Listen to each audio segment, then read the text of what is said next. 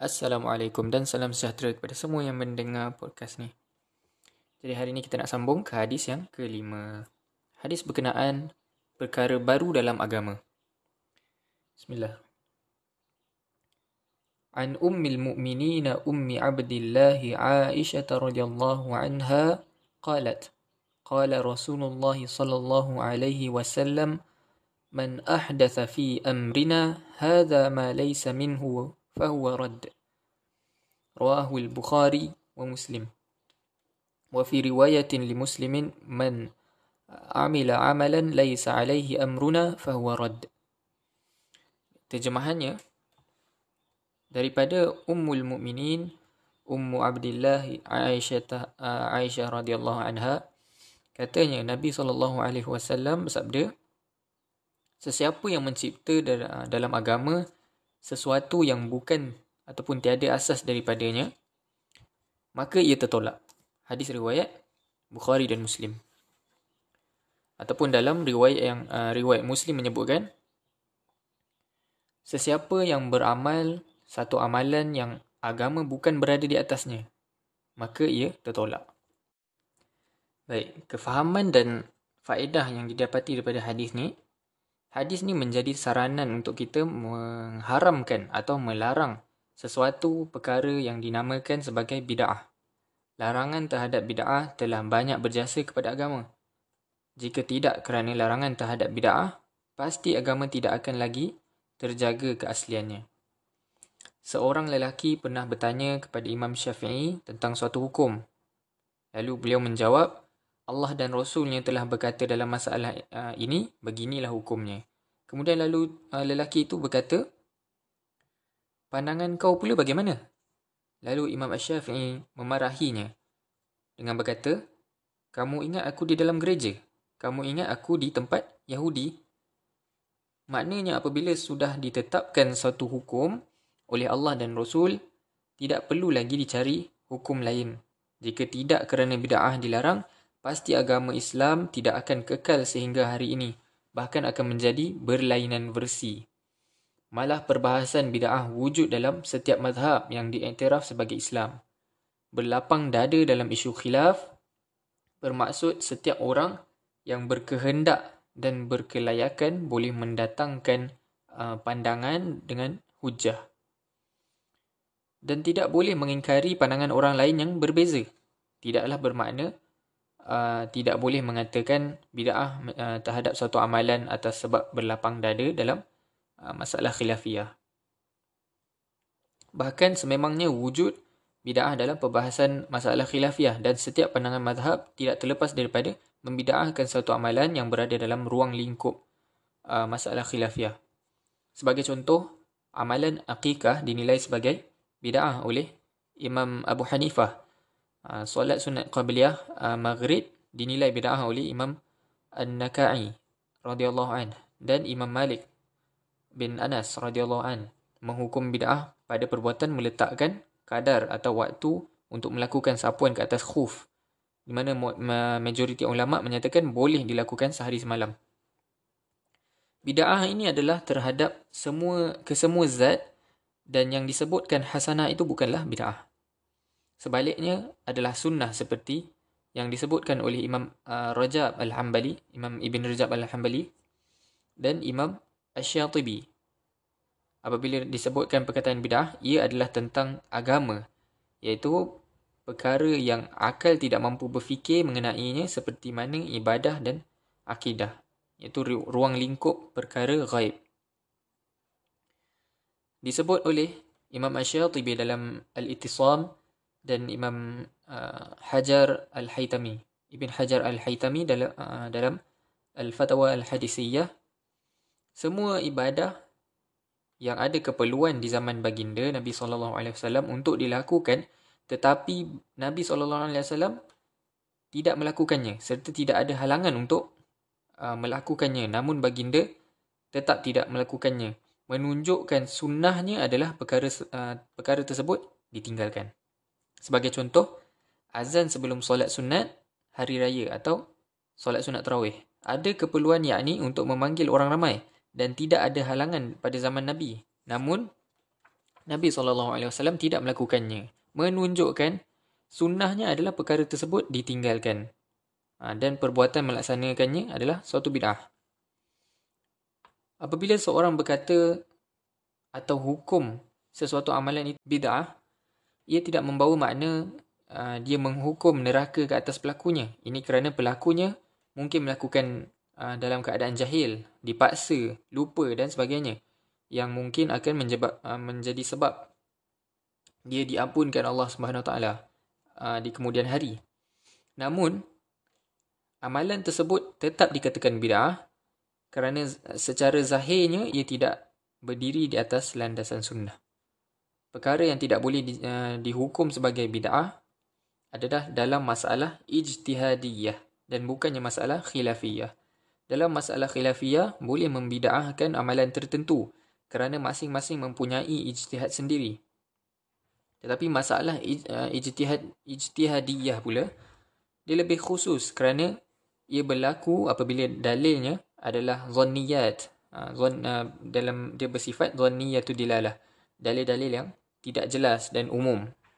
Sebagai contoh, seperti mana yang disebutkan Allah Subhanahu Wa Taala dalam Al-Quran, salah satu quru. Salah satu quru yang bermaksud tiga quru.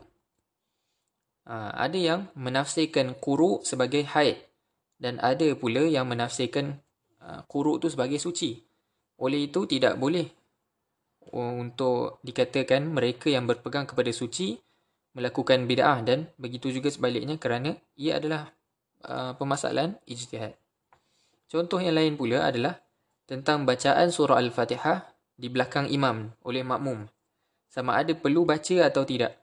Hal ini berdasarkan dalil yang berbeza.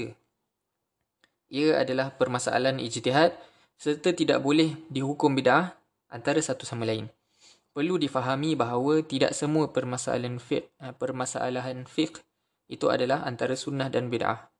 Sebaliknya terdapat juga yang berkaitan antara rajih iaitu tepat dan marjuh iaitu kurang tepat.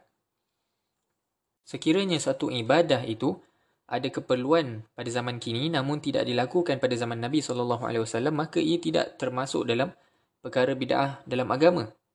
Sebagai contoh, pengumpulan Al-Quran pada zaman Khalifah Abu Bakar As-Siddiq radhiyallahu an pengumpulan al-Quran tidak berlaku pada zaman Nabi sallallahu alaihi wasallam kerana tidak ada keperluan disebabkan ramainya para penghafal al-Quran ketika itu.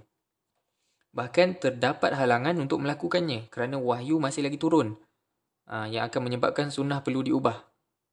Nasakh dan masuh juga ah, masih berlaku pada waktu itu. Maka disebabkan itu juga baginda tidak melakukannya. Pada zaman Abu Bakar radhiyallahu an keperluan untuk pengumpulan al-Quran itu ada dan uh, halangan yang wujud pada zaman baginda Nabi sallallahu alaihi wasallam juga telah tiada. Maka disebabkan itulah pengumpulan al-Quran dimulakan pada zaman Abu Bakar As-Siddiq. Contoh lain pula adalah solat sunat tarawih secara berjemaah. Baginda Nabi sallallahu alaihi wasallam tidak melakukan secara berterusan. Sebaliknya hanyalah tiga hari pertama dan tidak lagi melakukannya lepas itu. Kerana ada halangan iaitu Nabi bimbang akan menjadi satu kewajipan kepada umat. Namun pada zaman Khalifah Umar um, halangan tersebut uh, dah tak ada.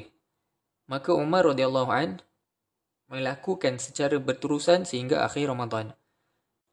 Berkenaan kata-kata Umar, nikmatil bid'atu hadhihi bermaksud sebaik-baik bid'ah ini adalah uh, sebaik-baik bid'ah adalah ini ini penyataan ini adalah tentang bid'ah daripada sudut bahasa.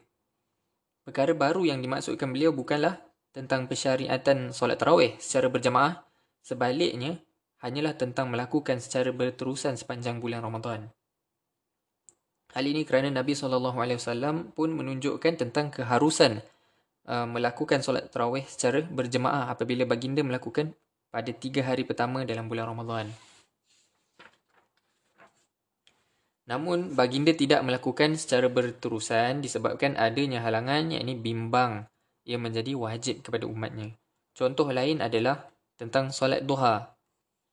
Secara berterusan baginda sallallahu alaihi wasallam melakukannya namun Aisyah radhiyallahu anha uh, tidak pernah melihat Nabi sallallahu alaihi wasallam melakukannya di rumah kerana Nabi sallallahu alaihi wasallam melakukannya uh, di rumah Ummu Hani.